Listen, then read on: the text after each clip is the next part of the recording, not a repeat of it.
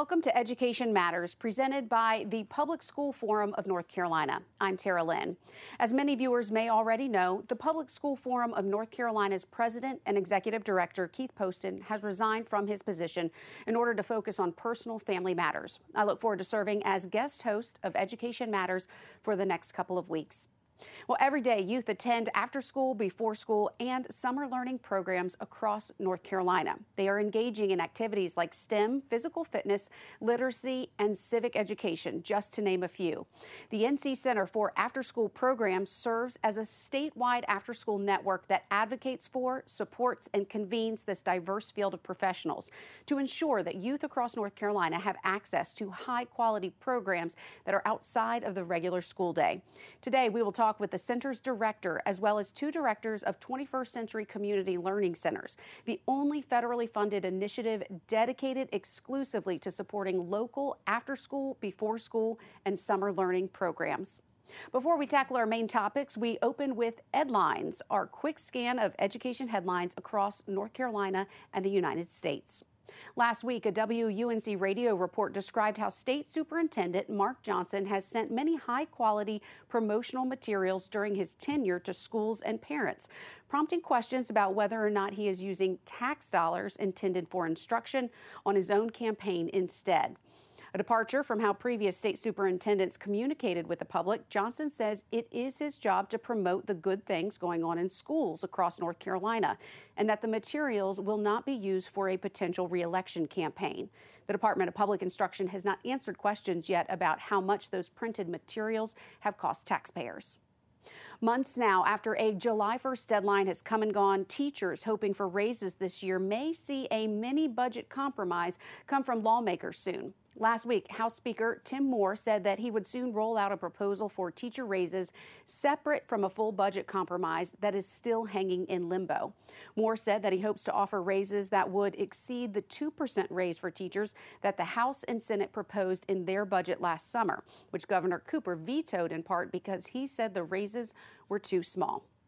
At this month's State Board of Education meeting, Superintendent Mark Johnson said that teachers could email him directly to ask for iPads for their classrooms, prompting criticism from state board members and the public that the superintendent had not implemented a fair and organized system for distributing the technology.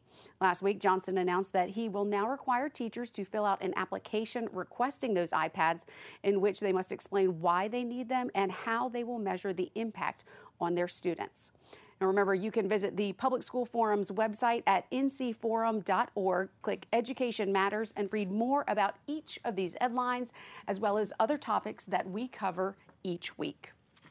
Well, as I mentioned at the top of the show, today we're going to take a look at the impact of after school programs and the impact that they have on the lives of youth, both nationally as well as across the state of North Carolina. Joining us this week to discuss this is the director of the Center for After School Programs and two 21st Century Community Learning Center directors. And again, these are the only federally funded uh, source dedicated to exclusively supporting these after school, before school, and summer programs. First, though, the Public School Forum Center for After School Programs celebrated the 20th anniversary of Lights On After School with North Carolina's First Lady Kristin Cooper and Dr. Terry Peterson, chairperson of the board of directors of the After School Alliance. They did this at the Executive Mansion in downtown Raleigh. Let's take a look. On After School is the only nationwide event that celebrates after school programs and their important role in the lives of youth, families, and communities. Today and throughout the month of October, thousands of programs within our state and across the nation will open their doors to the local community to share with them the many ways that youth learn by doing every day through programs. To the youth of our state that are here today, here because in your after school program, you found a place where you belong. You found a place where your passion has been ignited and where you can thrive. Young people who participate in quality, engaging after school programs, art, music, STEM, robotics, all kinds of opportunities can happen. Lights On After School promotes the importance of quality after school programs in the lives of children, families, and communities now, therefore, I, Roy Cooper, Governor of the State of North Carolina, do hereby proclaim October 24th, 2019, as Keeping the Lights On After School Day in North Carolina and commend its observance to all citizens. Now, what a great event. And I would like to introduce Dr. Sheronda Fleming, who has been the Center's director since 2017. Dr. Fleming, we certainly thank you for being with us. Thank you for having me, Tara. Now, I know some people may or may not be familiar with the center and some of the, the roles that it plays here in North Carolina. What exactly does the center do? Absolutely. So, the North Carolina Center for After School Programs has been in existence since 2002. It is one of 50 statewide after school networks across the nation. And so, there's essentially one in every state. And in North Carolina, we advocate, convene, and support the work of our after school, before school, and summer program providers across the state. And our hope and our mission is that youth across North Carolina, all of them have access to high quality programs, regardless of their zip code. And I was going to say, what are what are some of the ranges that we see? I mean, there are all different types of programs, and we're not just talking about uh, you know those that might be um, for one type of student, but these are any sort of after school program across the state, correct? Absolutely. So our programs across the state serve youth K through 12. So there are students in our K 12 education system. Um, they do a range of things, anything from mentoring to literacy to STEM. We tailor our programs to the needs and interests of our youth. And I know you guys just had the 20th celebration, or this month is going to be the 20th celebration for the Lights On After School. We got to see mm-hmm. um, some of that with the First Lady participating there. W- what is what is this celebration exactly about, and, and what does it bring light to? Absolutely. So we've been celebrating Lights On After School since 2000. So this is year 20, and it is the only nationwide celebration that acknowledges the role of our programs in the lives of youth, families, and communities. And so within North Carolina and with across the nation, actually, our programs are opening their doors throughout the month, and particularly next Thursday, October 24th, and inviting the community to come in and see the great work that our programs are doing. So it's a way to lift up those programs that are doing exemplary work across the nation, but it's also an opportunity to show the gaps and where there's more need for programs. And what uh, were you able to speak with the first lady? I know again we got to see some of that video and um, the the governor's office getting involved in in bringing light to this.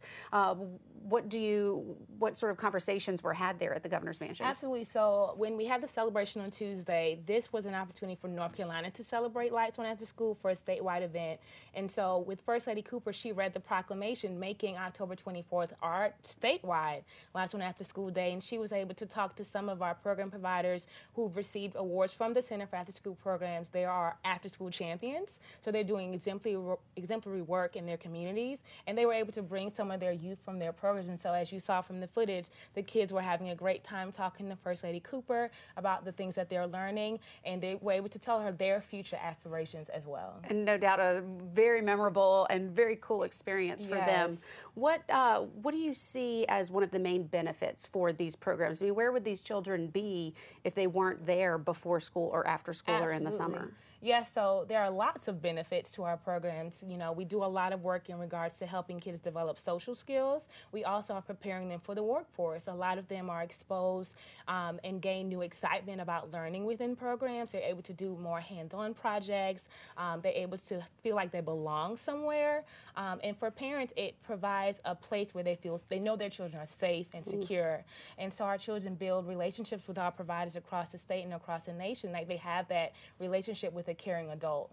What's one of the biggest needs um, in order for students to be able to access? I mean, are there are there enough programs do you do we need more people to volunteer more money to come in or all of it? Definitely the biggest needs are, are related to funding. So nationally for every one child that is in a program there's two that would participate if funding allowed. And we're seeing that in rural communities those numbers are even more drastic. For every one in a rural every one child that participates in a program in a rural community there's three waiting to get in. And so it just highlights the fact that there's greater need and greater investment for these programs I know, of course, uh, that we do have some programs we're going to be able to speak with too uh, later in the show who have uh, federally funded, uh, mm-hmm. supported programs, um, and you know it's going to take a lot of money, so, you know, the, right. to be able to open the doors. What is if the public says, you know, I, I think I want to invest in in these programs? What what do we see as a result of being able to invest in these programs? Yes, so there's a huge return on investment for out of school time or after school, before mm-hmm. school and summer programs. So for every dollar that is invested into a program, you're going to see it return three ways. Number one, you're going to see it increase youth future earning potential. You're also going to see it improve their performance at school, and you're also going to see a reduction of their involvement in crime and juvenile delinquency. So investing in programs is, I think, a win. And uh, has there been any particular story uh, from over the summer or uh, a program that you just have a memorable moment of, of really seeing that child come in and really be able to blossom? There are thousands of stories like that across North Carolina, and being a part of the center, we hear them all the time from our programs. But I think just the most recent memories was our Lights on After School celebration, seeing our youth from different uh, communities across the state come and meet First Lady Cooper and share with the, share with her their aspirations for their future and seeing, as you saw first North Carolina show their robot, like it's just an amazing opportunity to see the passion on the kids' face. They light up. And so, if there are parents out there who are like, you know, I really would love to get my kid in in a program, and they're trying to figure out where, how to find out mm-hmm. about these mm-hmm. programs and which ones they might be able to afford or which ones might be um, free to mm-hmm. apply to, where can they get that information? I'm so glad you asked that, Tara. so, the North Carolina Center for After School Funding um, Programs got funding last year, and so we actually have a statewide mapping database of out of school time programs. So anyone can go on our website, ncafterschool.org, and be able to access our mapping database. You can plug in your zip code and find existing programs that serve. You can look by grade level, uh, interest. If you you have a child that's interested in STEM or mentoring, you can select that and be able to see the programs that are available in your area. And of course, as uh, we see things get more expensive and parents having to work maybe longer hours, mm-hmm. uh, there's going to be still that uh, that greater need. So, Dr. Sheronda Fleming, we thank you so much for being with us and the thank work you. that you're doing in North Carolina. Thank you. All right, after a brief, uh, brief commercial break, we will be back to continue our discussion with two after school program providers in Gaston and Hyde counties. But first, see if you can answer this question. In North Carolina, 74% of after school, before school, and summer programs are incorporating this in their programs. Which one do you think it is? We'll have the answer when we come back. Education Matters is brought to you each week in part by Paragon Bank serving others, enriching lives. Welcome back to Education Matters. Well, did you correctly answer C, science, technology, engineering, and math, also known as STEM? The North Carolina Center for After School Programs released the report, The Power of After School in North Carolina, in the fall of 2018. In this report, data from the center's mapping database of out of school time programs indicated that STEM was frequently incorporated into programs across the state. In fact, 74% of programs incorporate some form of science, technology, engineering, and math in their programs. Now, joining us now, we have two directors of 21st Century Community Learning Centers to share with us the value of their programs for youth, families, as well as the community. So we have Nancy Leach, Director of Student Services in Hyde County Schools, as well as Roxann Jimison, the Director of the Dream Center Academy in Gaston County. Thank you guys both for joining us. Thank you for having us. Roxann, I'm going to start with you with the, the Dream Center. Tell me a little bit about uh, your program, who it serves, and uh, some of the benefits that the students and families get. Okay. We are in Gaston County. We have we are a fairly new program. We opened our doors to our first class of students a couple of summers ago. We serve students from the time they enter sixth grade through their high, middle school and high school years until they graduate high school, college, and career ready. We offer year-round programming for our students. We offer a summer program with five weeks of um, school from 8 to 3 every day with academic classes in the morning, enrichment clubs in the afternoon. Then we pick back up when school starts and provide after school services that continue to build our students academically and socially so that they can own their education. And Nancy, in Hyde County, uh, tell me a little bit about your program. Do You guys go all the way K through 12. We do, and we serve um, two different sites. So one of them is on the mainland of Hyde County.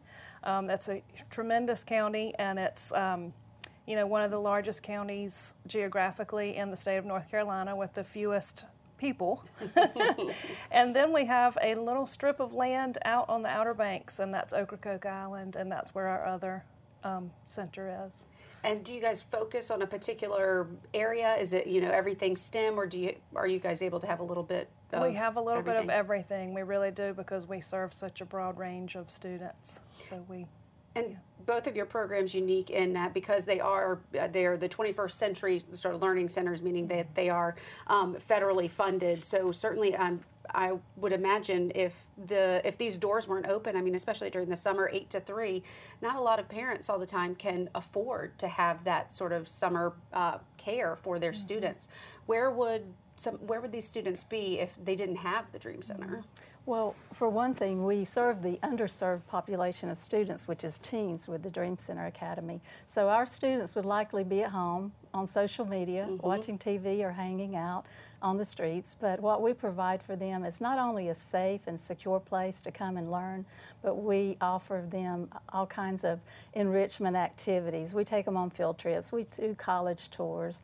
Um, we um, have that programming provided throughout the year for them and it keeps them engaged in learning and growing themselves as learners throughout the year. And of course, having a safe place to be, which really became important for uh, Hyde County. You mm-hmm. guys, uh, of course, we're still in the middle of hurricane season, Hurricane Dorian having a big effect. Tell me a little bit about what what that was like to uh, be able to pr- keep the doors open during that time. Yeah, so. Um, the, the hurricane affected all of Hyde County, but really devastated Ocracoke mm-hmm. Island and um, the school there was flooded.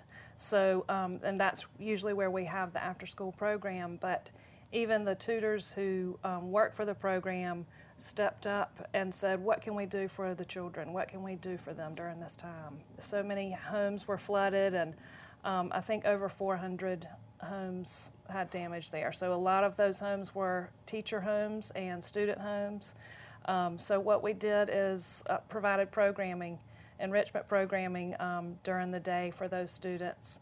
And um, we also, DPI allowed us to take a field trip, an impromptu field trip. You usually have to plan way ahead, but um, they allowed us to go to Astro Camp. And so we had our third through fifth graders there, and it made everyone so happy knowing that they were safe and not only just safe but engaged and learning and happy as they could be. Meanwhile, many of the parents, you know, that their house is flooded and in right. disrepair, yeah. and they've got uh, the ability to be somewhere where they uh, feel like they are um, they are safe. Mm-hmm. Now, Roxann, with the Dream Center Academy, I know you guys ser- we had talked a little bit about serving the the middle and the high school um, programs. What are uh, or middle and high school students? What is what are some of the services that you guys are able to provide? I know uh, you mentioned college tours. I mean, and, and that can be a huge, um, really disadvantage, I guess, for mm-hmm. some of mm-hmm. those students in the mm-hmm. lower income area. Right. So we, our vision for our program is that we graduate our students college and career ready, and that they graduate and become productive citizens of their community. And so our program provides lots of enrichment activities. Uh, we, our enrichment clubs include things like building and flying drones, coding uh, for uh, computer programming. We have the arts, music keyboarding has been taught with our after school academy. Um, drama classes, just all types of exposures that students may not have if they did not attend the academy. And I know uh, so we talked about, of course, being able to do things like Space Camp. Um, mm-hmm. And uh, can you tell us a little bit about some of those other activities and also how you br- are able to bring in the families? Mm-hmm. Well, we have monthly um, parent involvement opportunities. Um, so that could be something as simple as a yoga class or a nature walk. Um, we've also done STEM fair prep nights where we invite the parents to come in and learn about what a STEM fair project looks like and how they could be involved with their student, um, you know, and help them along the way. A lot of parents don't even know what that is, and um, so the the students suffer for that because some parents do and some parents don't. And then we provide some materials, and that's really simple materials like just some cardboard that we recycle and, and help them get started with their projects. So I think parents have really appreciated those opportunities um, because it is a mystery how to connect with these digital children just in the digital yes. age. You know. We were not building drones back when uh, right. you know I was I was in school. And Roxann, I know your program. You guys also have some special forums where you're able to bring in the parents. It's not just um, you know just helping the students, but really bringing the family together. Correct? Right. We do. We also provide the monthly programming for our parents, and that's driven by their needs and their suggestions. We make sure that there's opportunities that we meet with the parents just in a social event. So we provide two celebrations a year, one around Christmas time, another in the summer. Um, other um, the other thing that we hold ourselves accountable for is providing that ongoing communication. Not just to communicate about a problem a child is having, but to communicate so that we're building relationships with our families and that we can share good news about our students. And what that does is it creates a bond with us and our families that helps us to support our students. And do you see uh, you guys being able to expand those programs, or would that require some more, you know, funding, whether it comes federally, grant, or or private and public? I always feel like we're expanding our program on a daily basis and trying to figure out how to do that. Um, one thing is a volunteer base. Creating that volunteer base is really important to us. What would be one thing, I guess, that could help really uh, expand things? We also um, would need extra funding to mm-hmm. create a new site, but we are a fairly new program. We're two years in operation, so we're expanding our program every year because mm-hmm. we, we start our students in sixth grade and we add a new class every year. So that means every year, for instance, our first class is now eighth graders. Next year they'll be ninth graders. So we continue to grow our program and how it will look for our high school students in this upcoming year. So lots of opportunities Yes. for students and, of course, volunteers and the community to get involved. So Roxann and Nancy, thank you guys so much for being Thank with us. Thank you. Well, after the break, we will have a look at this week's final word. For our final word today, I want to share a video about the Dream Center Academy. This is the after school program that our guest Roxann Jimison operates in Gaston County. This video showcases just how an after school program can not only be the foundation necessary for a child to succeed in school, but also one that helps them to achieve their dreams and change the lives of those in their communities too. We've got so many assets in our community, but the greatest asset we have are our students. And so our goal really is just to give them the opportunity to see exactly who they really are and who they really can become. What do you want to be when you grow up? Um, I want to be a fashion designer. What do designer. you want to be when you grow up? I want to be a lawyer. I'm going to be the president of the United States of America. When you have a rocket, for that rocket to really go into space, it's got to have a platform that is stable, that's able to, to give that rocket the place where it can lift. And so we want to be that platform. Excitement is contagious. Passion is contagious. And if we get these students in a place of passion, all that's going to happen is their passion within them is going to